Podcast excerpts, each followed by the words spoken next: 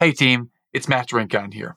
And you might have heard my brand new book releases on Amazon on March 8th. It's been a labor of love that I think can really help you navigate some of the challenges you're experiencing in your own life. I go over toxic positivity and how to think you're in it for everyone else. In reality, you're in it for yourself. And I express that through this entire book and help learn from our own mistakes and how to turn the lens on ourselves and ask good questions. So go to Amazon on March 8th and you can get the Kindle version for only 99 cents. Just search for the book title, The Eternal Optimist. It's never too late. And you can download it directly to your device. That's it for me. Let's get into today's episode.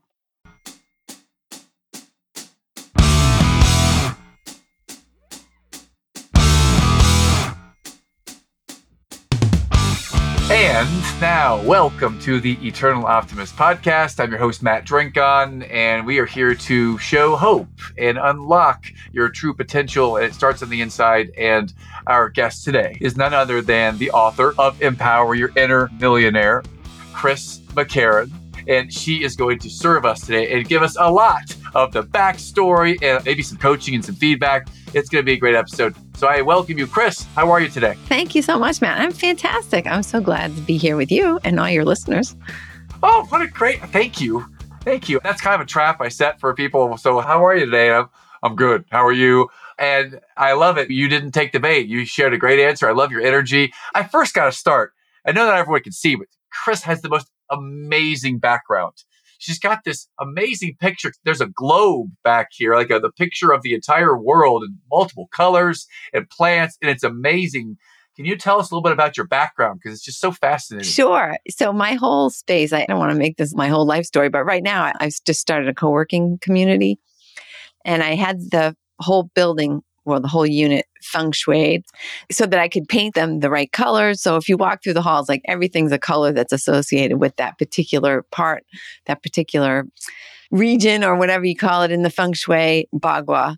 And this happens to be the helpful people travel area. So I'm putting like fun travel stuff in here.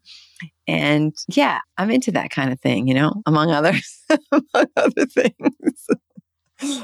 Yeah. Well, it's a beautiful background. And I wanted to start off with that. Let's dive in deep down the rabbit hole to kick things off. I'd love to ask you, like we ask every guest, just what is the hardest challenge? And you can go back to yesterday or go back to childhood and help us understand what is the hardest challenge that comes to mind that you can share with us today, Chris? I'm 60, right? So you don't get to 60 without going through some significant stuff or at least some memorable experiences. So it was tough for me to leave my marriage. That was kind of a tough decision, right? But I think lately, because that didn't happen recently, that was when I was 25, long time ago, ancient history. But recently, it was kind of hard for me to turn 50.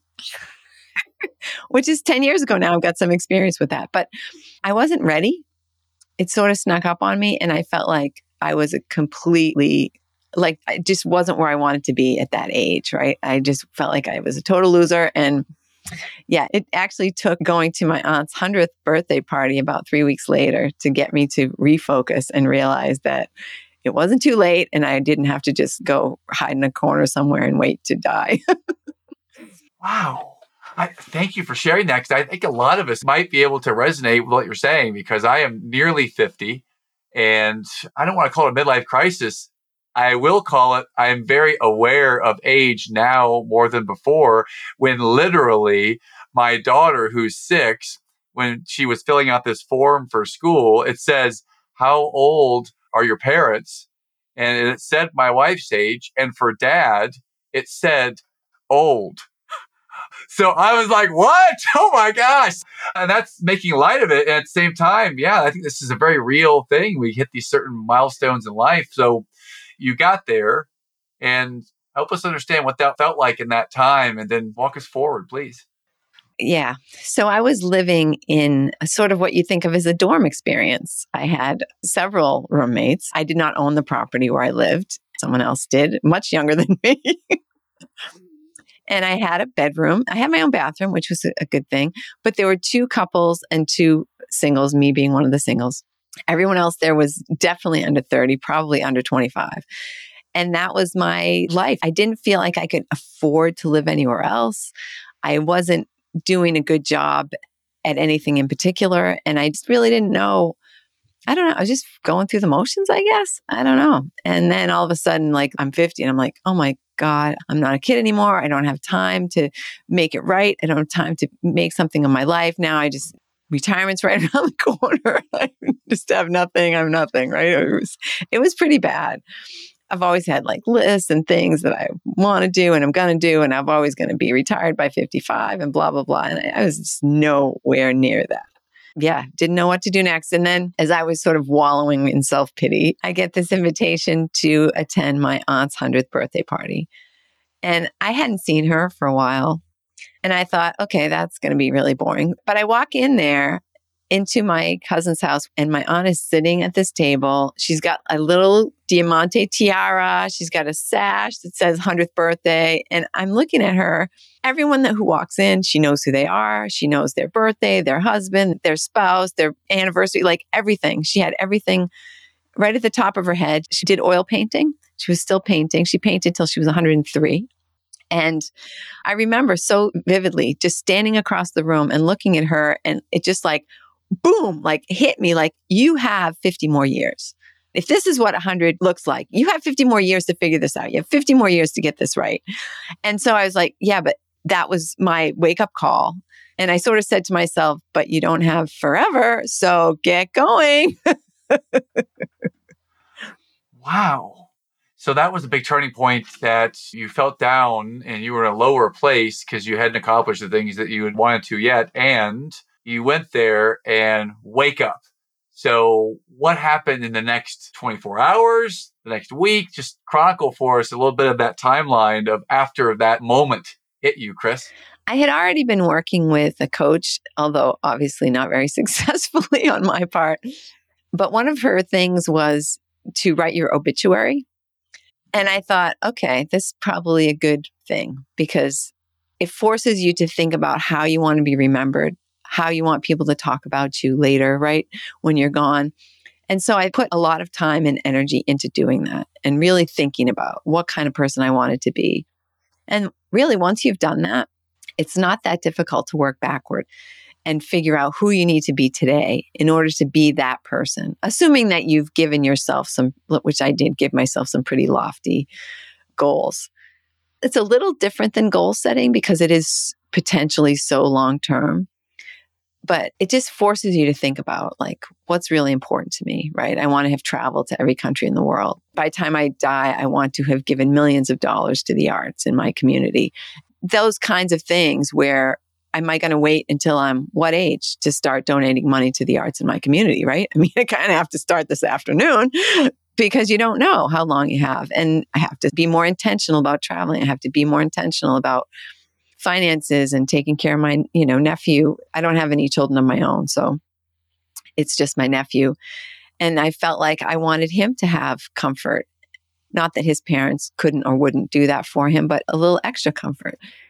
And then I do know some things. That was the other thing is that I was real underachiever at that time. I knew a lot of things. I'd had a lot of experiences and I had got far enough to make a big mistake, but not far enough to learn from the mistake and move forward. So that was the next thing that I started doing is like, okay, yeah, you totally sucked at that. Let's try it again now with that new wisdom.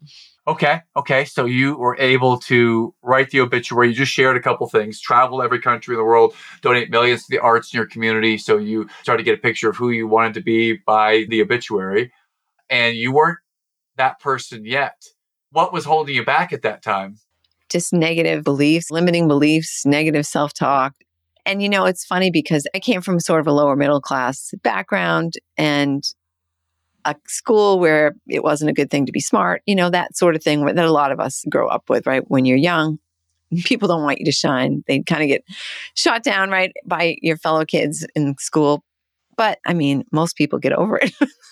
but I had a real fear, I guess you could call it a fear of being alone at the top of the mountain with no one around, no friends, no one to relate to. I already felt pretty strongly that I didn't relate to a lot of the people in my life, but that's what happens, right? You've got to find your tribe. You've got to find people who think the way you do, who are going to challenge you and excite you and get you fired up about things.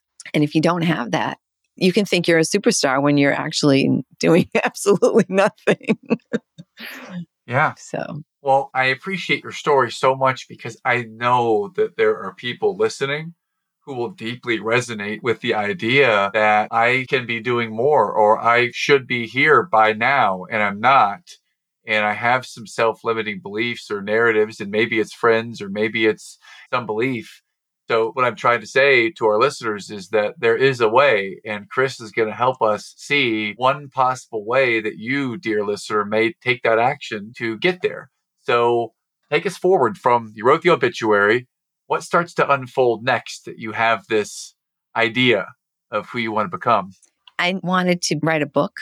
I wanted to be a real estate investor. I real estate investing is one of the things I had tried and failed at because I was too whatever too stupid, egotistical, too afraid to look stupid, whatever. I didn't ask for any help. So I'd made all kinds of mistakes at the top of the market. And like the next day, the property values went way down. Oh, yeah. Yeah, I can relate. Yeah. so I just thought, I'm just no good at this. I'm just not good at real estate investing. And I left it. And I was like, okay, well, that's it. And I thought, you know what? It always nagged at me. I always felt like that was something I could do and should be able to do.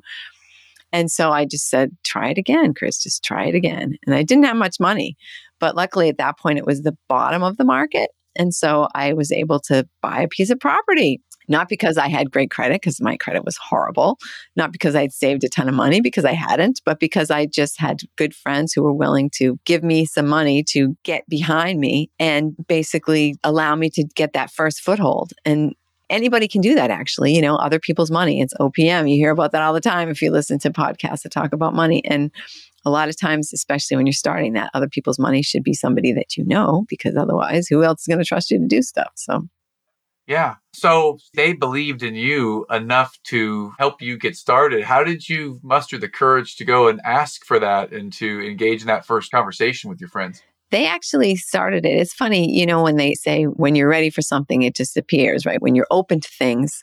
And so we were just talking about investing and where was I living and what was I doing. And I think that my friend wanted to give me a little bit of a push because I think she saw that I was living like a complete loser.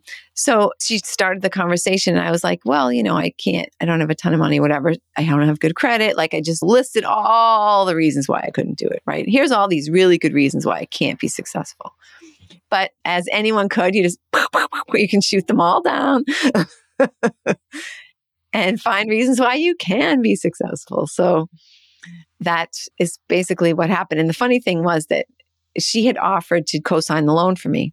But because of weird things with Bank of America, it was a foreclosed property. Bank of America was the lien holder, but they were also the lender and they were like fighting with each other. And anyway, long story short, in the end, my parents ended up loaning me the money, which I hadn't ever thought to ask them either. But my sister had asked for money and then she didn't need it. And my mother said, Oh, I've got this money and I don't know if we should just put it in the bank or whatever. And I'm like, You have all that money sitting there. Why don't I take it and buy this place? You know, and that how it all just got started. Once you stop telling the universe the millions of reasons why you cannot possibly do what you want to do and get all that BS out of the way, then it's like you're opening the floodgates and all these great opportunities just start coming to you. And that's basically what happened. Wow. So the first domino is that first property. Yeah. And what happened then?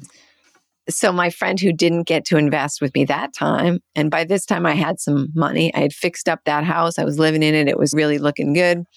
So i didn't have anything to beat myself up as far as you know, I did a lot of the work myself. So that's sort of a self torture thing. but Uh, were you handy at all? Did you Oh, yeah. like when you were starting to fix things up? yeah, my dad actually, when I was growing up, he always let me help him do stuff.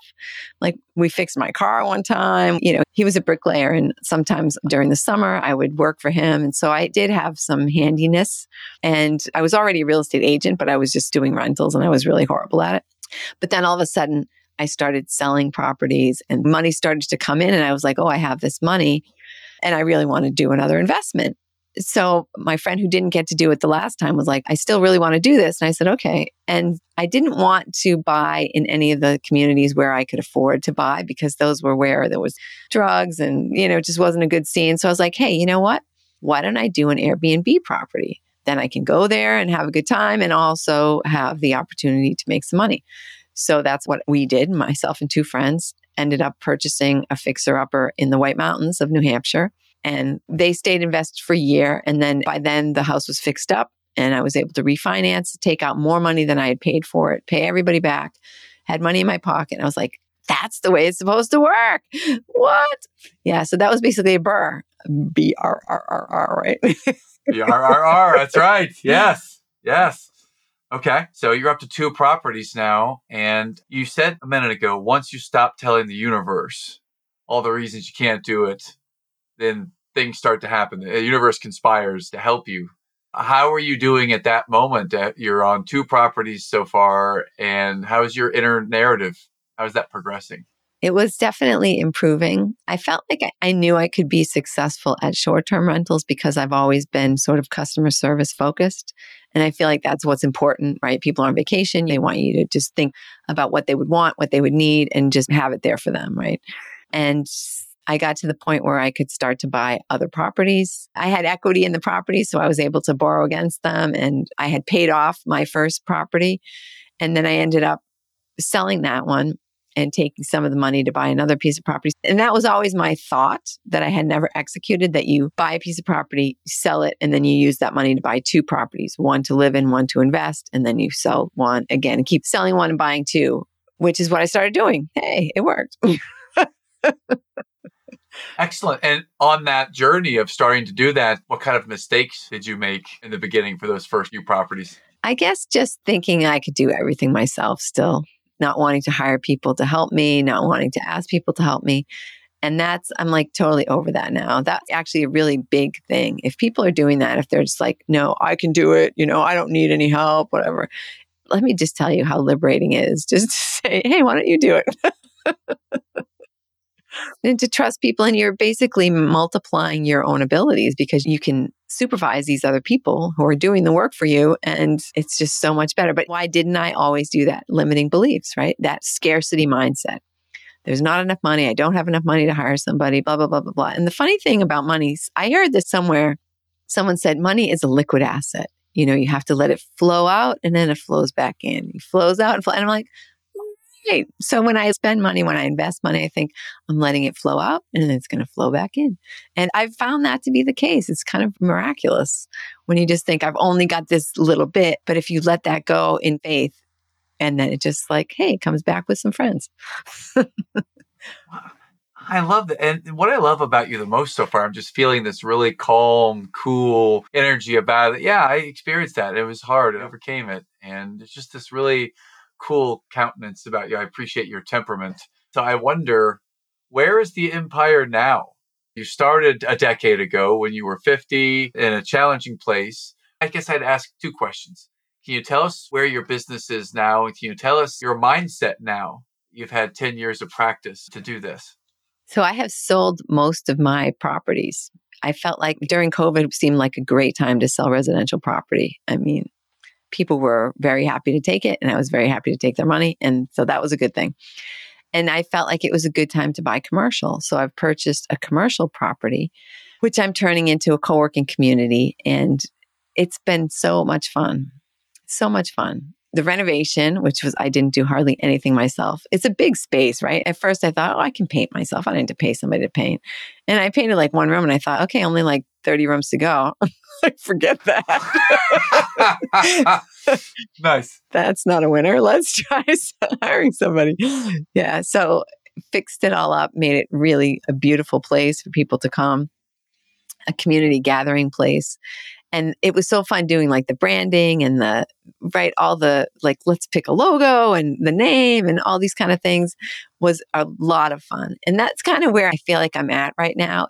Retiring is like that every morning you just do whatever the heck you want to do, right? It doesn't mean that you just play golf every day of your life, right?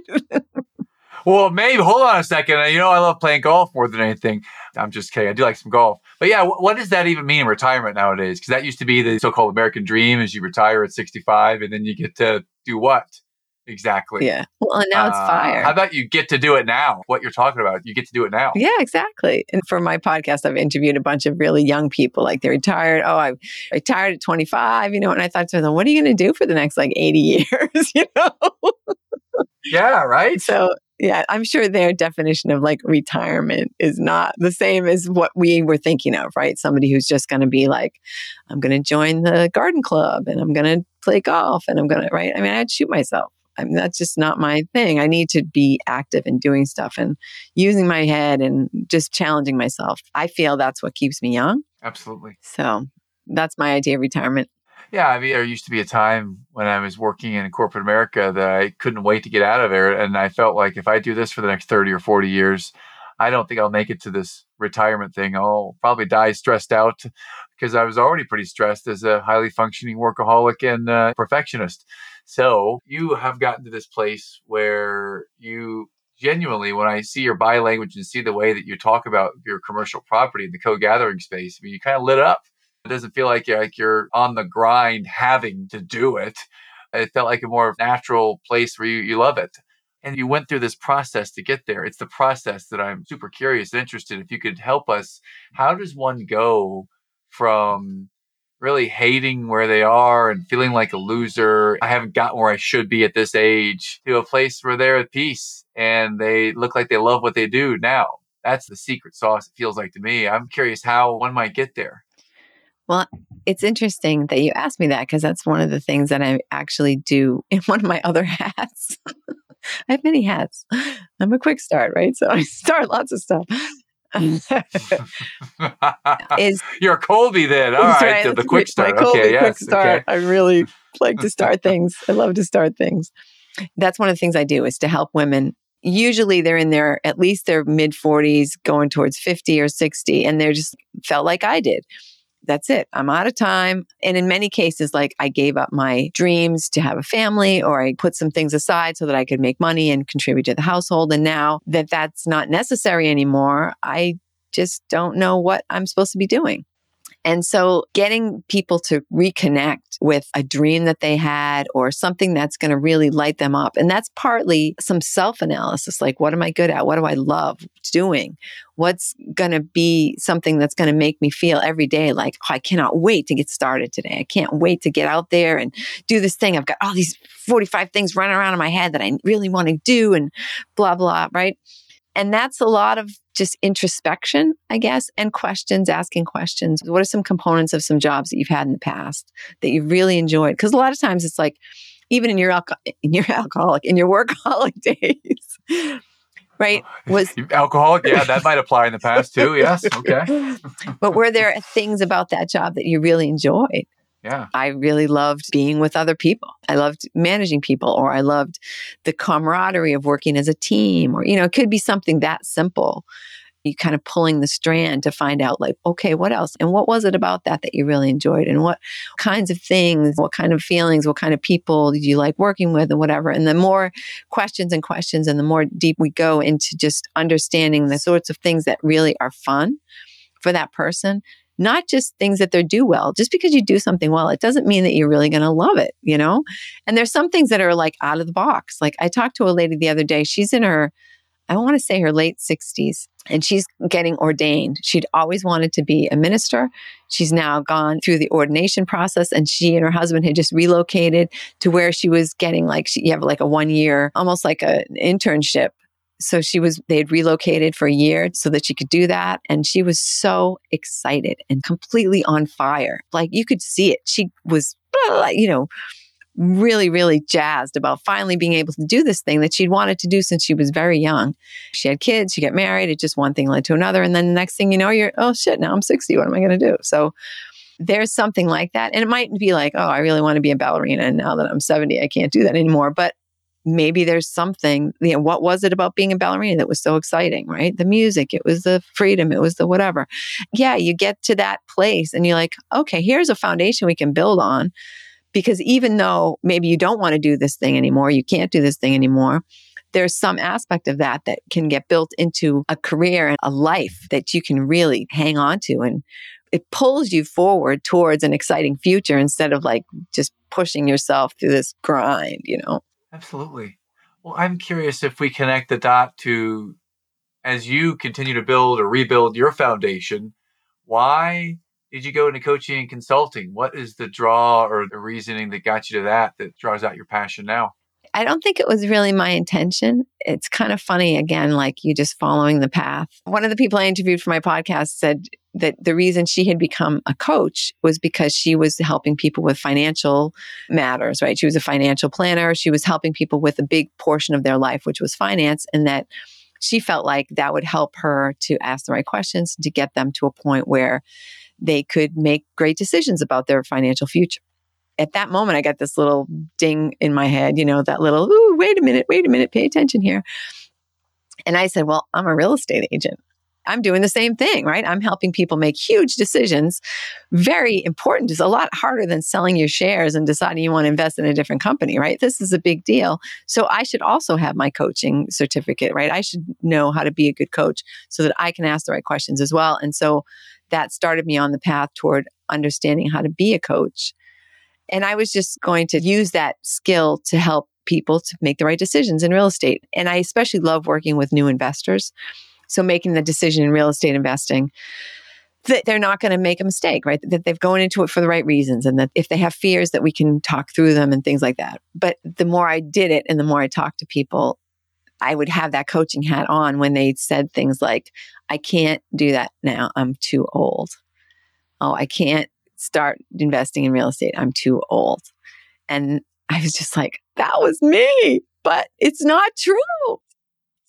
Yeah. So I just wanted and love helping people to dispel that myth, that age myth that I don't know, has been dumped onto us by whoever yeah, exactly. By whoever. And yeah, I feel that maybe it's done to me by my daughter who said old on that daddy form that she filled out. But yes, that's my stuff. I find it fascinating that you are uh, a quick start on the Kolbe assessment and you have started a coaching consulting practice. You have started a co gathering corporate real estate like a space, right? And also, we can see that there's a book right here. You have a podcast. What are all the different areas that you've started that are filling your bucket where you're serving, Chris? Let us into some of these things. Yeah, I think you listed a lot of them. I'm a real estate broker. I have the co working space. I've got the book. I do help people to become real estate investors. I have two podcasts. I actually have my home improvement contractor's license. So I do help people when they are renovating their properties. I help them to do that to be basically the general contractor for them. Hmm, what are we forgetting? There's more? that sounds like a lot. And you're lit up right now. It's like a lot to fill your bucket and to be able to do what you love. Why did you write the book? And can you go on a little tangent here and tell us all about your book, please? Sure. It's called Empower Your Inner Millionaire A Woman's Guide to Financial Independence Through Real Estate Investing. So you can kind of already tell what the point of it is. And it's really an intro guide to the different types of real estate investing. And that is kind of in response to people saying, oh, well, I don't know how to get started. So obviously, they can buy the book and that tells them how to get started. But it also tells you about the different types of real estate investing because when they think about real estate investing, normally they think of two different things either it's a fix and flip or it's a buy and hold, right? Those are the two options. So either I'm going to be fixing stuff up, which I don't know how to do, or I'm going to be changing toilets in the middle of the night or collecting rent from tenants, which I don't want to do. But there's so many different ways to invest in real estate that have nothing to do with ever picking up a hammer or a toilet or anything else. and so I just wanted to educate people about some of those options. And actually, we developed this questionnaire that's on the website where you answer the questions and in the end it gives you an idea of what type of real estate investment might be good for you. Hmm. Wow. What kind of criteria go into the uh, the survey to help us figure that out? Well, you've got basically three, kind of four components. So, do you have any money already to invest? Because if you don't, it's okay, but you've got to do something different that probably involves a lot more time. And where do you, you know, kind of your geographical region? So, that's going to factor in housing prices, which again, not always a factor, but if you think you're going to work on it, obviously it should be within really a half hour of your house. Then there's the time that you need between when you start investing and when you hope to stop working, you know, when you hope to have this piece of property or pieces of property to support you to replace your income. And then there's how much time that you actually have in the day to do anything related to this kind of stuff. For example, if you don't have any money, you could do wholesaling, which basically involves finding people who want to sell their house and putting them together with somebody else who wants to buy it. And you just collect something in the middle. So you don't need to have any money to start. You're not actually buying anything. You're just collecting finder's fee, if you will. But that involves a lot of time, right? You're either going to call people or you're going to st- knock on doors or whatever. You know, it's no joke to be a wholesaler, right? Especially in the beginning when no one knows you and no one's going to call you and tell you they have a property for you, right? You, you see the signs all over the place. We buy ugly houses, like that kind of thing. It's that idea. And it takes time. So if you tell me I have no money, no time, and I live in Boston where the cheapest property is 800,000, I'm going to tell you, well, there's not a lot of hope for you right now. you need to do something, right? Real? Hey, the truth. That's right. Okay. Mm-hmm. Good. Can you hold the book up so we can see sure, it? of course. Thanks for being my marketing person. I appreciate that. Can you see it? Oh, no, it's a beautiful book. There are so many people out there that are on the bench when it comes to real estate or comes to any of their goals or dreams. And this is a path to help you get started on that. So that's one path is the book. Help us with the podcast. What are their names? And tell us a little bit about the shows, please. Sure. The one I've been doing the longest is Get Your Fill Financial Independence and Long Life. And the name kind of comes from the fact that I'm too old for fire, right? Nobody's going to be like really excited that I'm retiring at whatever the heck age I end up retiring. So instead of financial independence and retiring early, it's financial independence and long life because we're going for that living long option instead of the retiring early option. And I love the podcast myself because I have been able to talk to so many fun, cool people. We're actually going into the fifth year. It's in over 60 countries. It's just a blast doing that podcast. I've had so many great conversations with people. I just love it. As you probably feel the same way about yours. It's in somewhat a selfish endeavor, right? yeah. Yeah. And you never know who you're going to talk to. And it always goes in random different directions or straight direction. I mean, it, it can go anywhere. So, yeah, I love that it's like that. And so you had that for five years. Wow. Five years ago when you started it, is it what you thought it was going to be? What's changed over time according to what you thought it might be? It's funny because in the beginning I had trouble getting guests. And so there are these really lame, if you go way back to the beginning, there's a really lame like solo episodes, or I would get a friend on there and we would like talk about something or whatever. oh, yes. Yeah, I hear you. I hear you. I'm not saying any of my guests were lame, but I could definitely appreciate that at the beginning. That's yeah, yeah cool. I don't think I knew that I would stick with it so long. I don't think I knew what a great avenue it was going to be for, you know, again, bringing this to the universe to deliver people to me who were so cool and fun and interesting and had so much to teach. And I think better on my feet now, right? Because I never script them. I never know what anybody's going to say. I never know what I'm going to say. we just talk.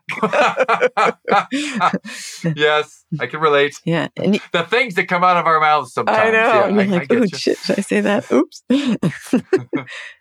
um, was there ever a moment in your show over the last five years where just things started to come out and before you realize it, wow, I don't know if that was what we should have talked about or it was just a shocking episode? What might be that episode for you and your show? Oh, gosh. Well, you know, it's funny because we both have interviewed Justin Breen and he's a really interesting guy sometimes it's hard because some people you wind them up and they'll talk for the whole hour and then you're like, okay, stop talking now. We got to go, you know. But he's not like that at all. You ask him a question and sometimes it's not uncommon for you to get a one word answer. and then you're like, okay, yes. hold on a minute. okay, now I got to ask another question. Oh, gee. So he said to me at one point, he looked at me with surprise and said, That's a really good question. And you could tell he was shocked.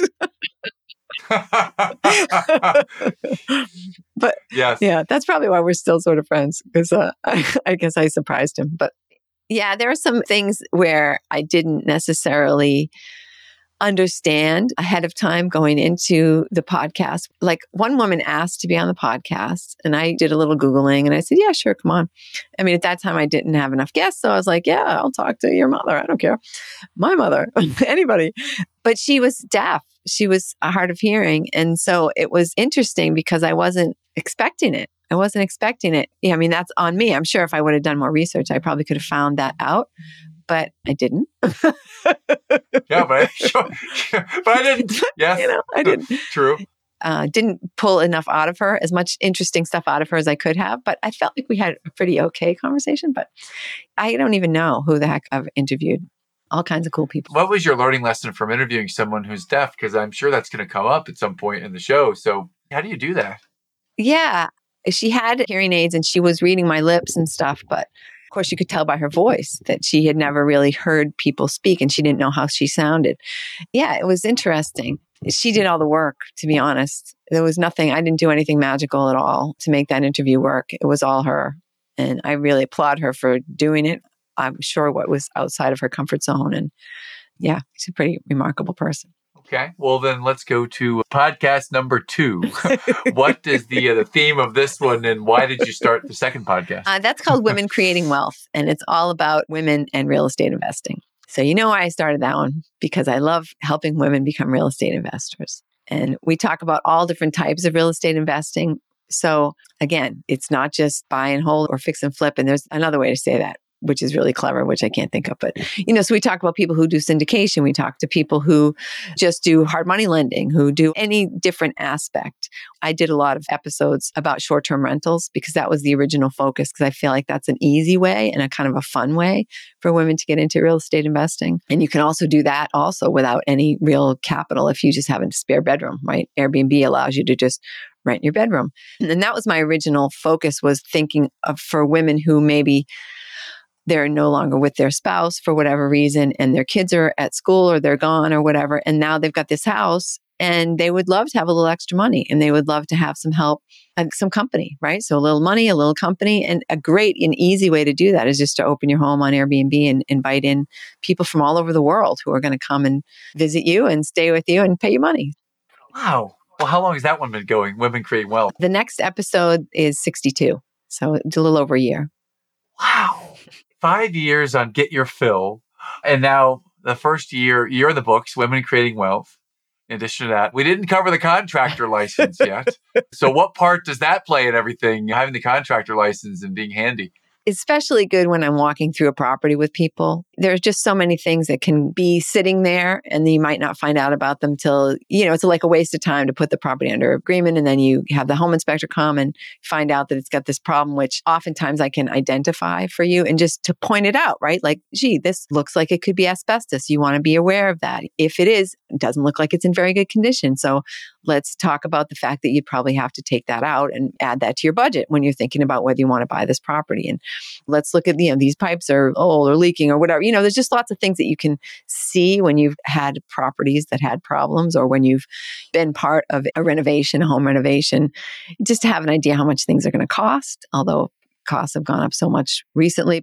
And also, I think to help people to envision the property in a different way a lot of times people walk in and they just see what they see and that's what everybody else sees and that's why that property hasn't sold but if you can just like see it through other eyes and imagine what it could be, right? Like say, oh, but if this wall wasn't here and you could put a deck here and this could be this and, you know, it could look like this and this could go over here and then you could make this thing, you know, and then all of a sudden they're like, oh, huh, okay. And you can buy that property for a discount when everything else is a bidding war. And then you can have an opportunity to put your own flavor into it, right? If you buy that house in a bidding war at the top of your budget, you can't do anything to it for some years, right? Until you recap or resave some of the money that you spent to get that place. So it can be great if you can buy a property that isn't beautiful, right? That needs a little lipstick, needs a little help. and to help people to see how it could look and see through my eyes to envision how it could be and even have an idea of what the budget might be to do something like that is very helpful for people who I work with, whether they're buying a home or an investment property. Chris, can you help us? How do we find you and find all of your stuff? You mentioned a website earlier. Where are the social media places and what's your website where we can find out more about you? I don't even know how many websites I have. I interviewed this guy one time. He said, My wife put me on a 12 step program for URLs. So I said, Yeah, I can relate. I have so many domain names. so, dude, I can relate to that. Yeah. So, the easy way is just my website, chrismccarron.com. So, from there, you can go to the co working space, you can go to the real estate site, and you can go to the book site. And also, I have some online courses and stuff, but just go to chrismccarron.com. And if you are in like a sort of a geographer mode where you're ready to like do some digging and you can find all kinds of cool stuff there. And for social media, just look for my name, I guess, Christine McCarron, and you can find it's Beehive Brokerage, it's Beehive Co-working Community. But the easy thing is just to uh, go on the website. Make it simple. I love it. I love the ease at which it's so simple and easy to talk with you, and you have so much a wealth of knowledge and experience in everything real estate investing. And to remind our listeners, this is great to see where Chris is now, ten years into this journey, this rebuilding or rebirth, so to speak, and just the energy that she gives off. It's real, it's authentic, it's genuine, and you can have that. You can when you work on your mental narrative when you have something that you are working towards, some meaning, some purpose. I felt that. It's easy to be in a room with you. You, know you talked about Justin a minute ago. The first time I was in the room with Justin, it took a little while. And then I saw his brilliance, and it was easy to find yours quickly. It's so easy to be around you. Well, because you're a great interviewer, though. You ask great questions. You're very talented, and you care. You legitimately are curious about people, which I think was one of the things that makes a great interviewer. Congratulations. Well, thank you. Well, you make it easy. You make it easy. I would ask, now that we go through the ding, ding, ding, go the lightning round here to wrap things up, I would like to ask you a couple of questions and see what might come from this. First question I know you've written books. If there might be one or two books that you might recommend that have had an impact on your life, Chris, what might they be? One or two books that have impacted you? I do read Think and Grow Rich two pages a night because when you try to speed read that, you just don't get it. So every night, two pages, and then just like, oh, it's funny how they keep putting new stuff in that book. I don't understand it. It's the same actual physical book, but every time I read it, there's something new in there. I don't know how that happens. there's another book that I read that I just loved, and it's more from the marketing and thinking about talking to people perspective.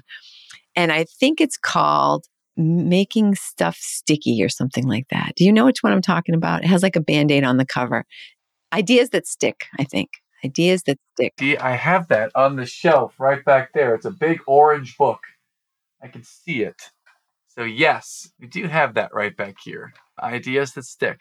I did. I did. Explain things was so fun. I love that book. I love Think and Grow Rich. That one is one that I've read multiple times. It really sets in. It's probably the most recommended book that we have on our show. And I mean, success leaves clues, people. Listen to this. Another successful person saying Think and Grow Rich. So thank you for that. I'd go to a different place and ask you this. Is there a music, a musician, a specific song, anything in the music area that lights you up and fills your bucket, Chris? Throughout life, right? Different songs hit you at different times and things like that. I love songs I can sing along with. I love the Indigo Girls. The way they write, it's like they're poets. You know what I mean? Their turn of a phrase, the way they explain some things. And I just sometimes think, wow, you know, that's just so deep. But, yeah, I'm totally with you. And I love some Indigo Girls now. I'm not ashamed to admit it. I love a little bit of Galileo back in the day, man. That was stuff when I was getting out of college. It was firing me up. I got that paper and I was free. Yeah, I love Indigo Girls. So I'm with you on that. Thank you. Our last question. This is the Eternal Optimist podcast. And when I say the words eternal optimist, what might that mean to you? Yeah, don't give up. When I was going through my divorce, we first tried marriage counseling the psychologist had us fill out these questionnaires ahead of time. So he looks at my results and he said, You're optimistic to the point of being naive. You say that like it's a bad thing. I mean, yeah, shit happens, right? Here's a good example. This afternoon, before this call, before I had the opportunity to talk to you, I was putting together a Zen booth, which you don't need to know what that is. It was a construction project that I was working on. And I was on a step stool, and the step stool folded up. I apparently didn't open it enough, and it folded up, and I fell on my back, and my neck was like folded in half against the wall. And I was in a ton of pain. And I just lay there and said, okay, this sucks. So I like scooched my legs down till my neck was laying flat on the floor and went through the can I move my fingers? Can I move my hands? Can I move my neck? And I was like, I mean, some people, right, would have that experience and say, oh my God. And then I went to my desk and I broke a glass of water all over the desk. For a minute, I was like, who did I piss off here? What's going on? but then I said, you can walk, right? I did not break my neck just then. I'm going to the chiropractor after this, but like, yes, I'm in pain, but I am going to live, right? And I feel like that's optimism. Like, is the glass half empty? Is the glass half full, right? That's so cliche. But at the end of the day, I find myself consistently looking at things in a way that allows me to see that they're really actually fantastic. You know, Tony Robbins and probably other people say, what if everything was happening for you, not to you? And it's true, right? When you start to see that and you just see the universe conspiring to be really cool to you, you know? And sometimes it really pays off. Like one day, I was supposed to return something from Amazon and I realized, oh, I forgot to take a picture of the barcode and I couldn't bring up the app on my phone. So I turned around and just said, ah, oh, the heck with it, you know, whatever. And I went by this car wash and they just opened and they were having free car washes. And I was like, cool. So I didn't get to return my package, but look, now I got a free car wash. And then I decided that I'll go and stop and get an ice cream. And so I go to get an ice cream, and this guy sort of cut me off in line. And it wasn't like mean. We were kind of standing in different places, and he probably just didn't see me. So he orders his ice cream and he turns around, he looks at me with dollars and said to like buy me whatever I wanted. so I got a free car wash, a free ice cream, and five dollars in change. I mean, right? Someone could have said, oh, damn it, I forgot that stupid, I forgot to take a picture of that stupid QR code. So, how are we looking at things today? Was that like, was I an idiot for forgetting the QR code? Well, maybe, but at the end of the day, it worked out great. I got a free car wash, a free ice cream, and 10 bucks or five bucks. It's great. Everything happens for you. Not optimistic to the point of being naive. Everything's going to work out. Everything's going to work out. Don't give up. Chris, I have felt calm. I felt really cool just being with you. You're easy to be with. Uh, thank you so much for being on the show today. Just thank you for sharing your wisdom and journey. And everyone out there, check out the podcast, check out the book, and connect with Chris McCarron out there. Just look for chrismccarron.com. Chris, great to see you today, and thank you for being with us. Matt, thank you so much. You're a superstar. I've had a great time.